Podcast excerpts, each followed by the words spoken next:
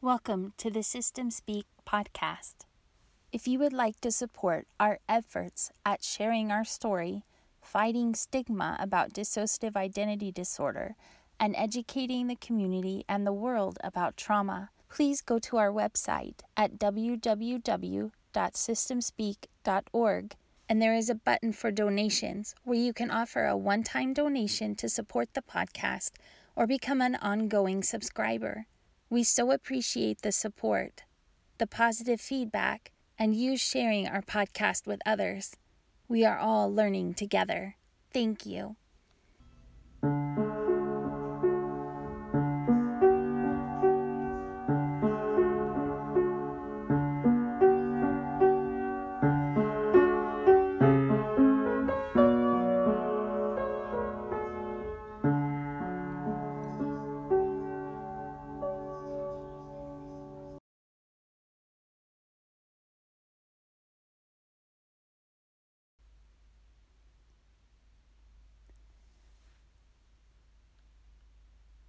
Tonight we have a special guest, Robert B. Oxnam, who is internationally recognized as an outstanding Asia specialist and dynamic speaker.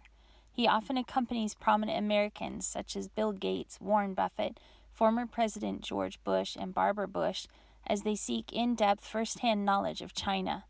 For more than a decade, he was president of the Asia Society, which is headquartered in New York, across the United States, and throughout the Asia Pacific region. He is a renowned scholar who appeared frequently on television and traveled the world as a sought after expert. But what the millions of people who had seen him didn't know, what even those closest to him didn't know, was that Oxnam suffered from multiple personality disorder, now called dissociative identity disorder. It was only after an intervention staged by family and friends in response to frequent blackouts and episodic rages assumed to be alcohol driven that he sought treatment with Dr. Jeffrey Smith. It was during these sessions that the first of his 11 personalities emerged. And after years of treatment, he has integrated them into three Robert, Wanda, and Bobby, who take turns narrating the remarkable, unprecedented chronicle of his story in the book A Fractured Mind my life with multiple personality disorder. He and I have been emailing for several months and have had several attempts where we thought we were going to meet in person or talk on the phone or have an interview for the podcast, and things have come up over and over again. So it's been quite difficult to connect, and yet I have appreciated his determination to continue connecting, to remain in contact, and to become a friend that I do appreciate as he shares on the podcast tonight and with the work that he's now doing with McLean Hospital and in other ways to educate the community, even the world, about dissociative identity disorder. Welcome, Robert Oxnam.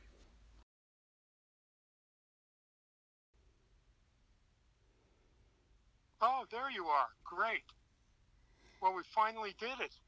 Oh, it's been hard to connect. I'm so sorry. Well, that's okay. It's been it's it's surely at least half my fault. So, uh, no problem. And this is going to be used as a podcast. Yes, sir. Yeah.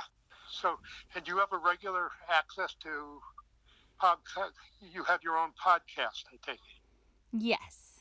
Oh, such an enterprising lady you are. tell me how you got interested in DID. I was I was diagnosed about a year ago, but uh-huh. I had previously been diagnosed as well, and I didn't know that. Uh-huh. so you mean that the diagnosis was made by the uh, doctor, but not conveyed to you? Right. Well, I was apparently now I know, now I understand, but um, I was apparently diagnosed in grad school and uh-huh. So years and years ago but then i was not aware of that myself i guess.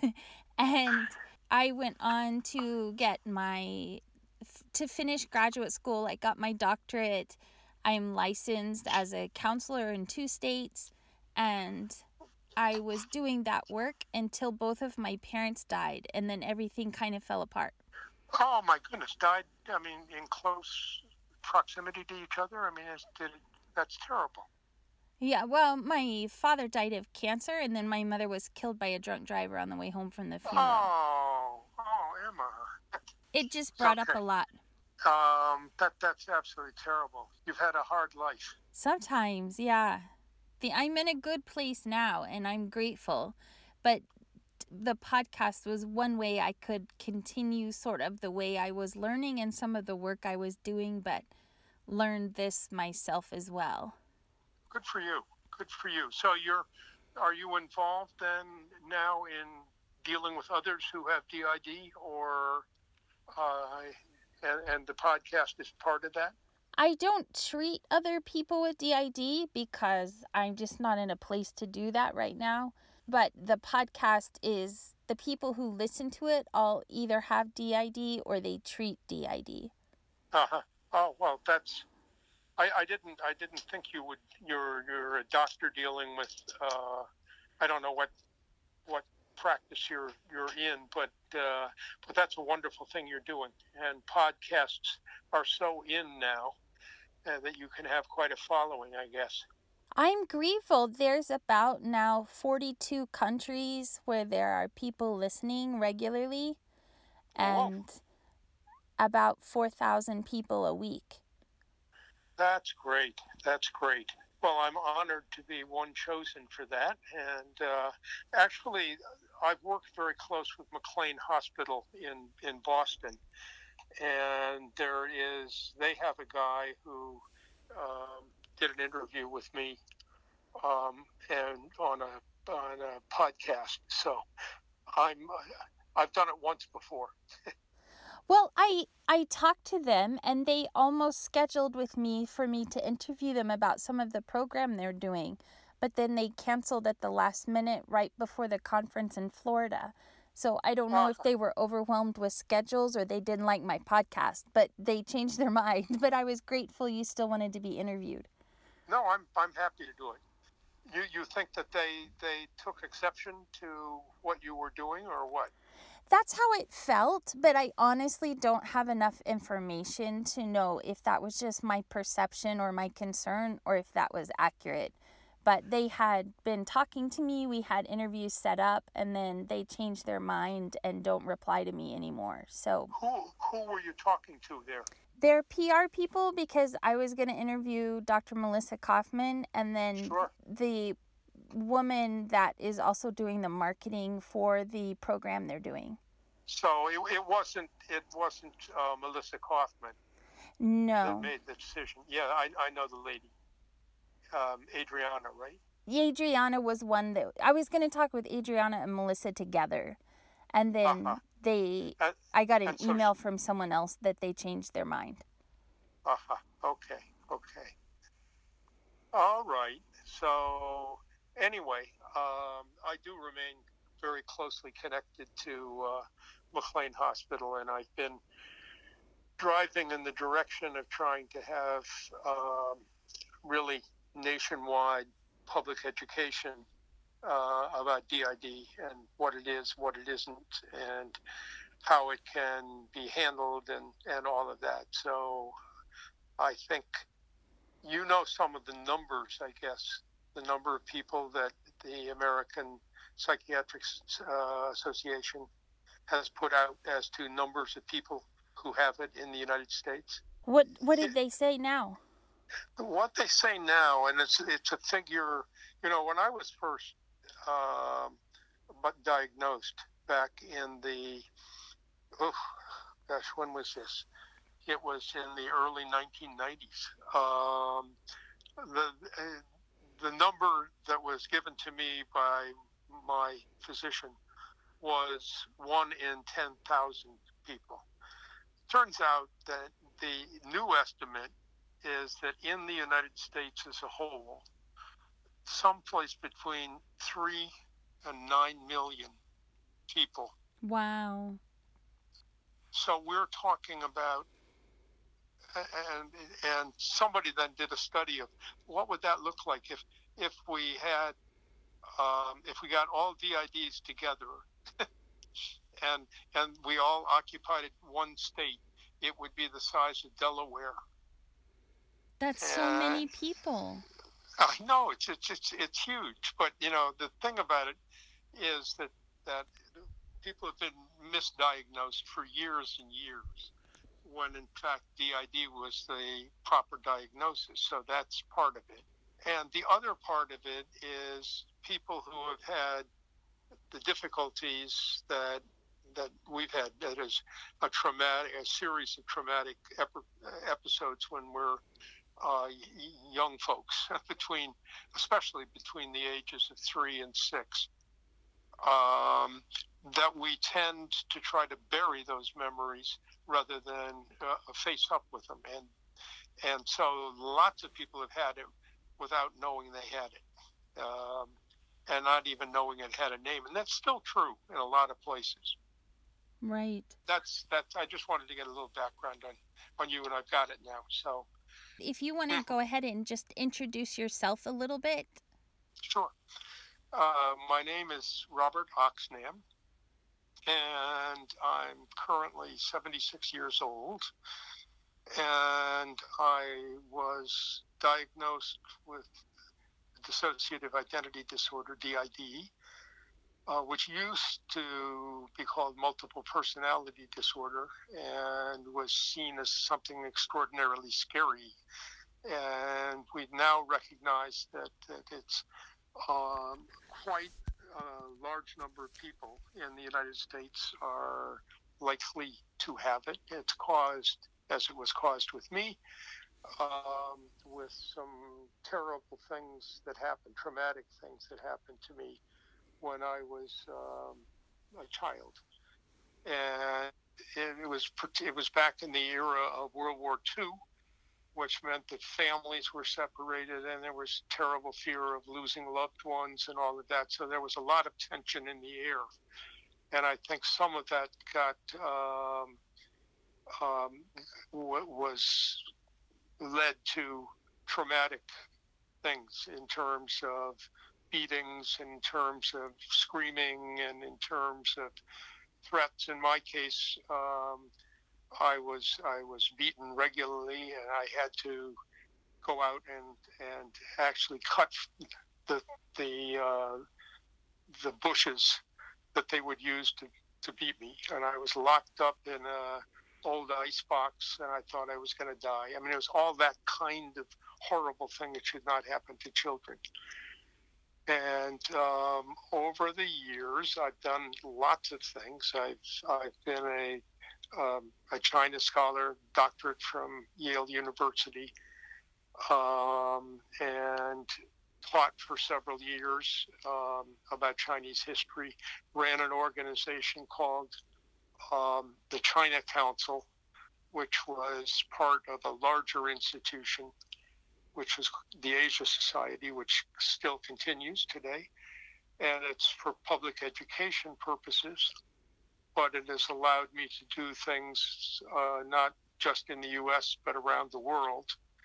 And so I have, whenever I get into talking about things that relate to DID uh, in other cultures, the, there are lots of people who um, really say, gee, I know someone who seems to be like what you're describing. So um, my wife is from India, so we spent a lot of time there. I, I speak Chinese, and and um, so I've I've lived in in China for a number. I think I've visited China 85 times, wow. which is which is a lot. But um, and in recent years, I have become very interested in public education on dissociative identity disorder. Public education meaning that the people of the United States ought to know that this is a it's an understandable reaction to horrible events, and it is uh, once diagnosed. And now there are a number of practitioners who are very good at that um, then there is a long period of trying to understand what is going on in your own mind. How does dis- dissociation work for you or work against you? And how dealing with others who have dissociative identity disorder, sometimes bringing them all together in conferences like the one that you went to and the one that I spoke at. Um, I've done it for the last 10 years. Um, that this is a chance for people who have DID to talk to each other.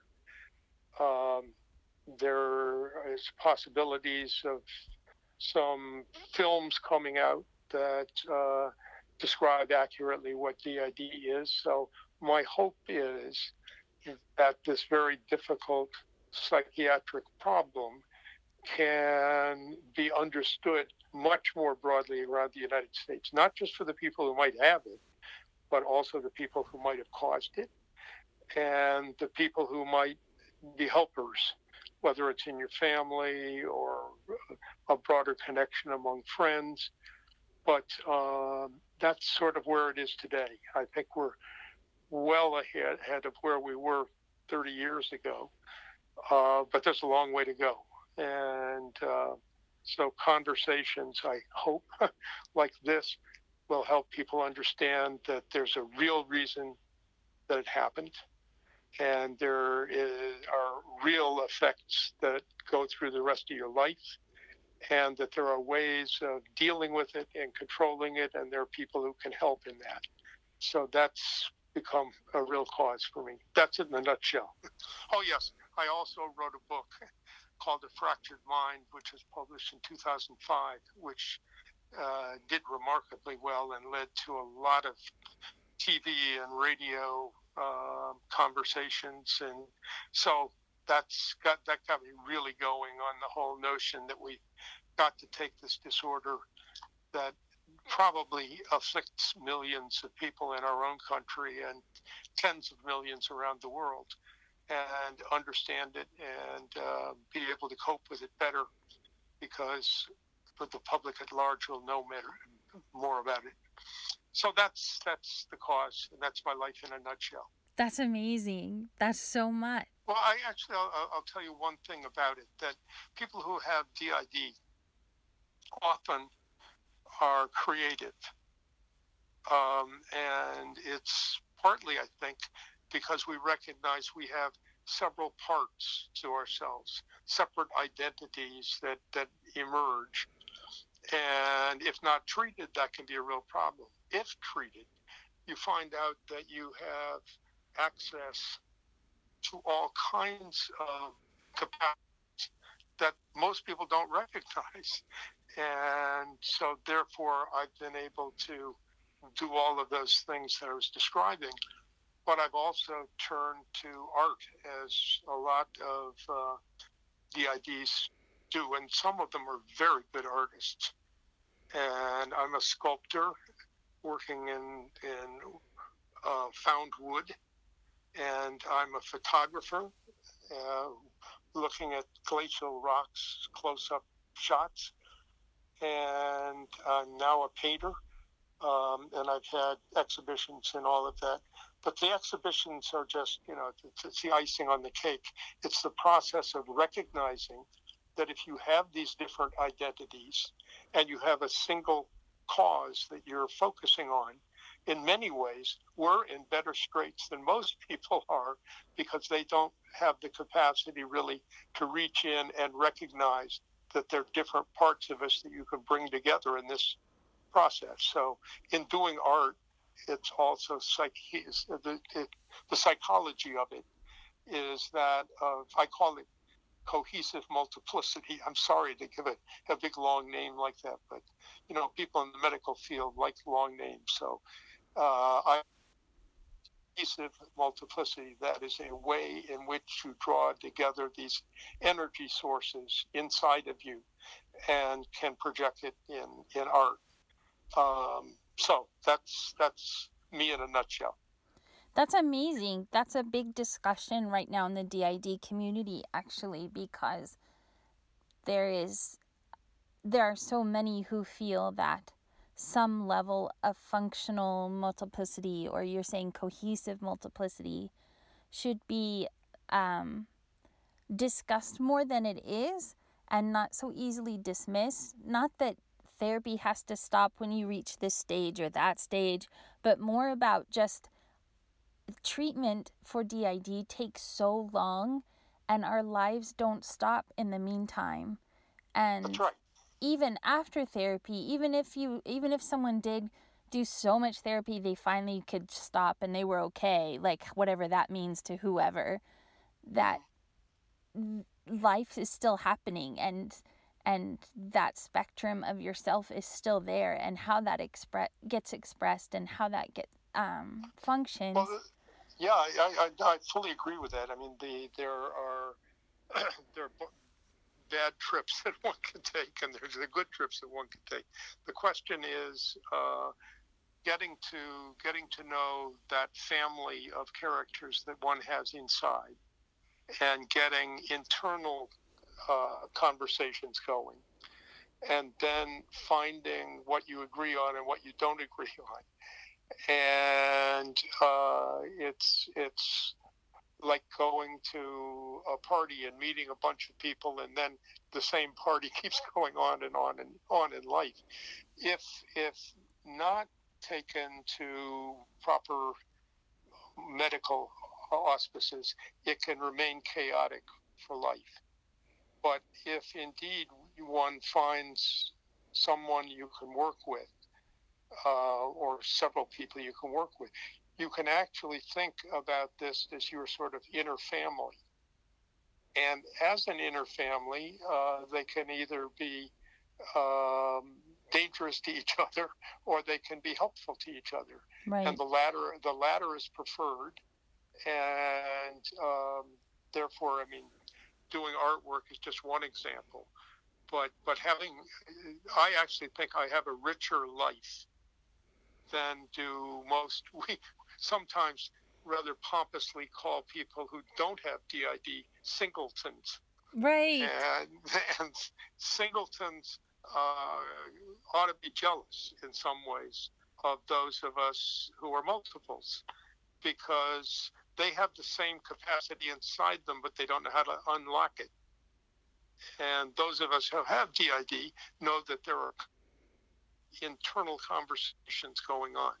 And it can make for chaos, but it could also make for creativity. And that's that's my argument. I love that. And I think those were two things that I really especially loved about your book. One was that you shared your story of being so high functioning professionally when all of this unfolded as far as your diagnosis because I that's I was not the president of the Asia Society, but I had a job and I was functioning and to deal with what felt like stigma or shame and all of those layers of everything sort of falling apart around me when I was so wrapped up, me specifically, my identity was so wrapped up with this professional side of my life that mm-hmm. I didn't know how to deal with things moving forward after diagnosis. And your book mm-hmm. really described well how you did it. I mean, the other thing about your book that I loved was there are several different biographies out there or stories out there where they share a lot about what happened when they were growing up and how they became DID and things like that, which is fine. But your book really talked about the process of diagnosis and treatment and life through therapy. And Absolutely. That that was my and also the, the unique thing about the book is that all of us inside had a say in the writing of the book. And in fact, you actually get to meet the different identities and see where they where there's a conflict and see where there's cooperation and see where ways in which you can learn together. And uh, that I, as soon as I saw my way in, into that, I recognized that I could have uh, done the artwork, you know, sort of as a as a profession that is as much about psychology and healing as it is about making nice art that that that is appealing to people. I um, and so that was uh, one of the purposes of the book, the, the sort of ah so thing. Um, and and you may remember that in the book that we were all captured in a castle and we all had different places in the castle, and there were there were scary things that happened, and there were creative things that happened, but they were never on the same wavelength.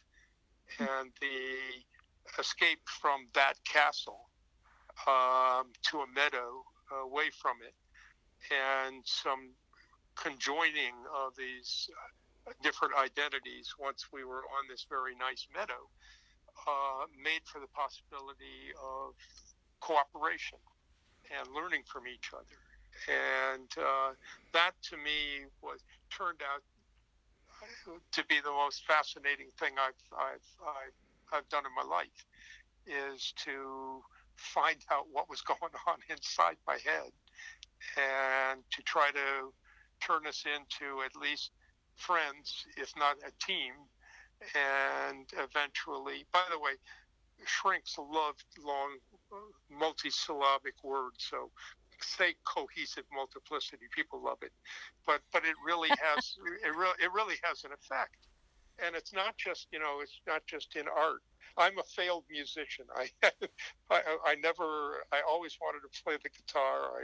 I, I, I bought several guitars, and it turns out that there are impediments that just don't let me do that. But I've become friends with music people around the world, and uh, I find every summer there is a retreat for extraordinarily talented rising conductors, classical music conductors, up in Maine.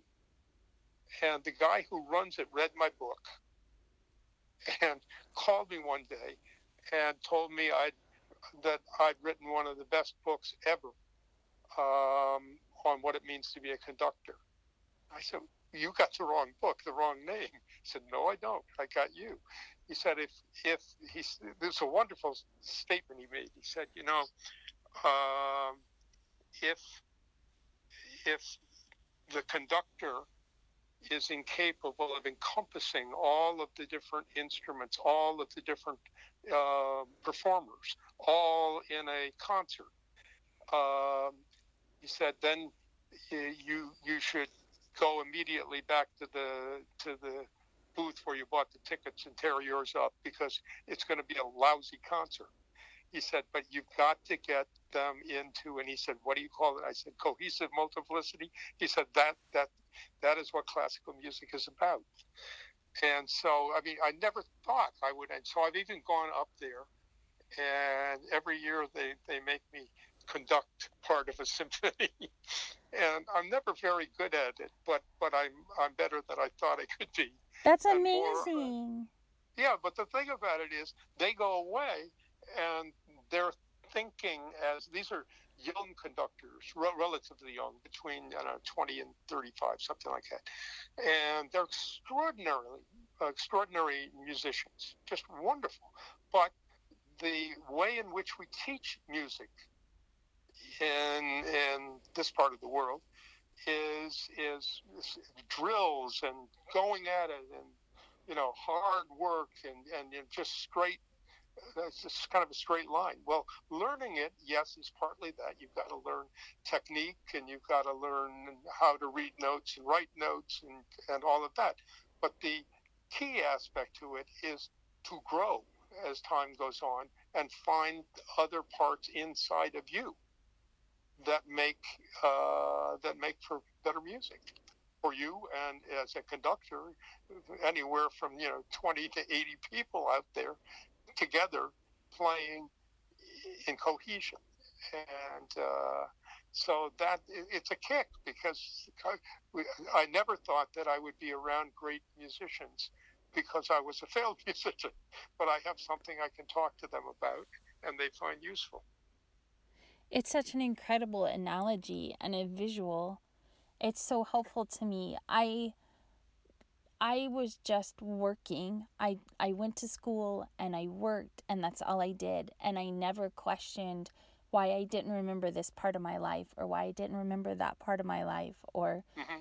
what happened when I wasn't doing homework or working or school and the diagnosis was very unsettling to me and it's very difficult for me to want to open up to that and to want to learn about the others inside or what they're doing or why they're doing that, much less understand or have empathy, even, you know. And your book was such a portrait of those dynamics and why it matters and helped me to have more compassion for myself. And when I started doing the podcast, initially I thought we could talk about what DID is and interview people and I could learn about it almost like homework in school, like I did anything else. but what's happened are other episodes I didn't know about, or others inside doing their own episodes, or making friends with other people who have DID but are share things in common with people I never would have met otherwise. And mm-hmm. listening to the podcast myself, I have learned more about our system and about each other and the others inside than I ever would have learned on my own. That's that's a great story too. I mean, that's that's you. The the thing that we ought to recognize is you're going to have DID all your life. You're not, you know, it's not something you get rid of, but it is something that if you look to the creative side, as I described earlier and you just described, there is a whole new world out there. And the options that you know that you can follow. Did you ever think, you know, 20 years ago that you would be um, on, on the air with podcasts? about, about probably not. Absolutely and, not. And so now it takes you into a zone which itself is challenging. But the part of it you put uh, put your own energy into it, and you find out that you have inside um, alters who are helpful to all of that. And then every once in a while, you know, I, I, I get really angry or something and, and sort of blow up. But then recovering from that, almost always I find that that thinking about why did I do that, and then thinking about hearing other inputs in my own brain saying we can't do it that way. We got to do it a different way. So then that's a completely different personality helping to do cohesive multiplicity inside. So it's not just me that does it. Um, it's you know one or two or three of those who remain as as part of my system, and and you find out, gee whiz, I have a lot more creativity in me and and in this lifetime, um, and it, you can become a sort of beacon for people who are are struggling. And and when I talk to musicians, it's almost like uh, you wouldn't know that I'm a terrible musician, but I'm a pretty good person to talk to about what they're missing in in when they do music. So the people have asked me to listen to this. You know, these are famous violinists and stuff, and uh, willing to take critical from uh, criticism or at least advice from someone who has something that they would like inside of them. And we all have that possibility. My my my sense is that has a capacity for multiplicity, um, one reason or another. But most people on the planet don't have that created by something horrible that happened in early in their life. Um, and and so you, you you don't have to go go through that horror story in order to understand that you can use all of these different uh, faculties in in fresh ways, and uh, that's that's what really keeps. You know, sometimes musicians, they're very interesting folks. They can be absolutely fabulous, but the best ones are like Yo-Yo Ma. Uh, Yo-Yo Ma constantly is reinventing himself, constantly is doing new works, constantly is is. I, I was fortunate enough to get to know him uh, not really well, but uh, well enough that we talked, and he wrote me a letter, and he liked the book too. So, um, but that's the kind of imagination, you know, that he started uh, playing the cello when he was four years old, and he had a rather tough time with his father, who was kind of old school teacher, And he obviously got a lot out of that, but he obviously also said, I'm going to go beyond this. I'm going to do this in a different way. And he's one of the most, he's not only a great, great musician, but he is also thinking globally. So he sets up things around the world where uh, playing uh, classical music and relating to audiences is opens up their hearts too. You you can't help but find out a lot of things just by listening to Yo-Yo Ma's cello, any cello piece he plays. So, uh, and that's just one example. But we all have that, and he took the. Uh, in fact, he wrote me in the letter that he wrote me after he read the book. He said, "You know, um, we I ought to come by." He said, "Sometime you and I will go to lunch together." And he said, "But he said, you know, you you've got 11 personalities. I, I don't have enough money to pay for the dinner. So uh, he has, you know, and so you have to learn that, you know, laughing, in fact, is a very important part. Finding things that make you smile, that make you laugh, that you, that's a time in which other parts of very serious people or people who have been hurt one way or another, it, it allows you to, to actually meet different parts of yourself and recognize that those are the brighter side of life and they deserve to have more airtime than, than just finding out something because there's a, a, a, problem or an issue or whatever. It needs to be a way of living. And so I think we as, as DIDs who struggle through all of this have some things where we really ought to smile about. That, that life I, am not a believer in the afterlife. I'm a believer in the afterlife, but I don't know what happens after you die. But I do know that what happens when you live is that lots and lots of people I know, many that I know very well, uh, just are are have sort of lose the energy that that it takes to find other parts of yourself as time goes on, and that's a pity we all ought to learn. I think that that's a beautiful part of DID. Um, discovering those pieces that it's not just all bad, that yes, there are these memories that we need to work through or, or, or respond to, but there's also those just amazing pieces that you didn't even know were a part of yourself. When we were starting the podcast, one of the things that we talked about um, with our husband was we need some sort of opening song because a podcast always has a little something to do for an opening for the show. And so we are thinking, how are we going to get that? How do we pay a licensing fee? And we're trying to figure out all of those things. And he was like, someone's already recorded it on the piano. And I was like, we, we can't play piano. What are you talking about? And he's like, no, someone already recorded it. And it is, it's a, it's a little thing recorded on the piano. And I was like, who did that? I didn't even know I could play piano. And he said, "Well, I don't I don't I don't know exactly, but I know it's not the same one who plays the cello." And I was like, "What? I thought that was your cello." He's like, "Nope, that's your cello." say say you've been the, you've been down the same road. That's great. Yes, and that's... painting too. I we have we have two two that are painters, very different styles, um, mm-hmm.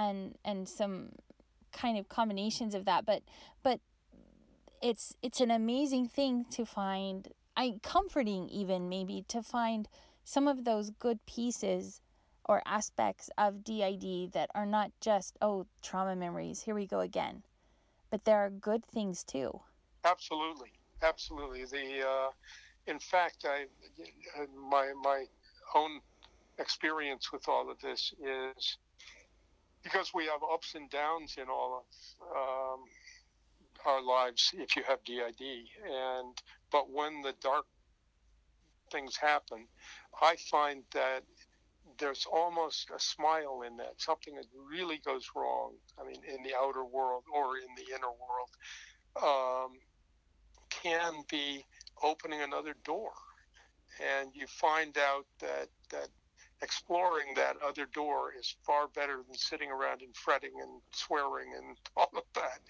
Some of us have you have to get that off your chest, but but underneath there's there's all kinds of things. Sort it's almost like you have a uh, a uh, what do they call it a, a first aid kit that that you can go in and try another one of the little pill jars it's got in there, pop it in your mouth, and you you turn something that that hurts into something that uh, says, "Wow, I can do that. I can think of that." I, I, in fact, if you have someone around, and that's that's a really important part of DID, it's far easier to cope with DID if you have an understanding person nearby. I, I am enormously uh, gifted by the fact that my wife, uh, who's from India, and herself was president of the, of the, uh, the Asia Society,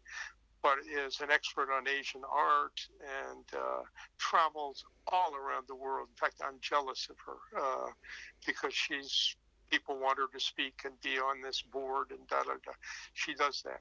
Um, the only thing I get out of it, she gets to. Can you believe this? She she's on a board in India where they insist that that everybody on the board that comes from abroad has to fly on Emirates first class. Can you believe that? Oh my Free. goodness. You know, so you know what happens. You know, all that I get out of it is she she's much smaller than I am but she always gets a large size uh, Emirates has a little Emirates symbol on it uh, pajamas. So I have more pajamas from Emirates aircraft from her flying around. but she anyway, she is just full of energy. Uh, she's an extraordinary person. But in all of it, if she wasn't there, um, I probably wouldn't have been there. I mean, there were a couple of suicide attempts in my life, and I'm not proud of that, but it's fact. A lot of thought, suicidal thought goes on in the minds of those who are in early stages of treatment on DID. Um, and each time she has a way of handling it. And then she, you know, she travels around, and we now try to take some of these journeys together. And uh, she has got a lot of uh, money left over because of aircraft. you fly a lot, you get a lot of uh, of capacities to take somebody else along. So anyway, so we often go on trips together, and you know, life is joyful. But she coming from India which is uh, one of the other places on earth where multiplicity is understood because the gods have lots of arms and there are lots of different gods that are that are they're being worshipped the, the, the indians are sort of way ahead of us they think in multiple terms rather than singleton terms. And uh, you know i think that's that's been great. So the, the bottom line in all of this is having friends and ideally someone who is with you most of the time, uh, who is completely understanding, makes it much easier journey than it than it would be if you're on alone, all by yourself. That's amazing that that's part of what you shared today because that's exactly where we are in sort of our learning and therapy right now that we need our therapist in an appropriate kind of needing way of of having that help and having the husband and even learning how to make friends and trust people and figure out who is safe and we need to say when we need help and things like that. And so that's pretty powerful that you just shared about that. Thank you. I, I think I mean the other aspect of it is if it's if it's a partner, um, and that you have that connection that really works. I mean, there there are lots of marriages that fall apart. I had one that fell apart, but um, this one is where it's just it's wondrous. And um, the thing about it is that she not only is she there when when uh, when I need it, I don't even have to say it. She just she recognizes it, and when a problem is occurring, but she's um, she's supportive of all kinds of things that I'm doing. And she is sort of a, she was an art curator in at the Boston Museum of Fine Arts and all of that. So she, whenever I'm doing something in artwork, she has suggestions that are just spot on. So one can learn from all of this that if you have the right sorts of friendships or family rec- uh, connections, that you will, uh, you can, if the other person really understands what the idea is about you can find a wonderful world out there, or at least ways of getting through the big humps in the world uh, with without taking your own life or causing such hell that people don't want to be around you. Um, so I, I, think there's a real smiling that one ought to have to do, but there's also a recognition that you're dealing with a, a, a very difficult disorder and that it's not all um, step by step in in a direction that makes makes you smile, but there are going to be ups and downs. But in in the course of all of that, if you can find a cluster of people who understand, um, it makes all the difference in the world. And I frankly think that we ought to be in a society in which doing what you're doing, uh, podcasts are great for doing this uh, any kind of uh, media projection of accurate information about DID. Destigmatizing DID, I think, is a very, very important part of all of this. Um, so I think we're, you know, we're on the right path. There's a lot of, it's changed a lot in the 30 years since my diagnosis, but uh, we've got a long way to go. Thank you so much for talking to me today. Well, it's my pleasure you ask good questions, and we have a uh, a disorder in common. So we we know how to get on the, the same wavelength. I hope. I'm so grateful. I really appreciate your time. I appreciate talking with you. I, I'm sorry it took so long to actually get this to happen, but finally we uh, we, we made we made it work. You were, by the way, you were at Orlando, right? Yes, I was, and we were supposed to connect there as well, and your plane was late. Yeah, I, that was the, the wasn't that amazing? I mean, I they they t- three hours before I was going to go, they canceled the flight, and I couldn't get on one till the next day. Oh my goodness! And so yeah, we lost the chance there, but we we had it tonight. So uh, it's a, it's a pleasure talking to you, and congratulations on the work you're doing. Thank you so much. I really appreciate it. And I appreciate the things that you shared. They were really spot on, both for the podcast and for what I myself needed to hear tonight. Excellent. Well, I'm glad I can help. And talking to you helps me. So it broadens the, uh, the group that, that uh, will understand the ID. And through the podcast work, I'm sure that that'll help a lot. Thank you so much. Hey, good to talk you take care of yourself.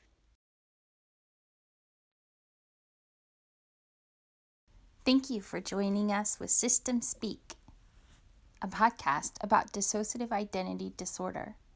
You can listen to the podcast on Spotify, Google Play, and iTunes, or follow along on our website, www.systemspeak.org. Thanks for listening.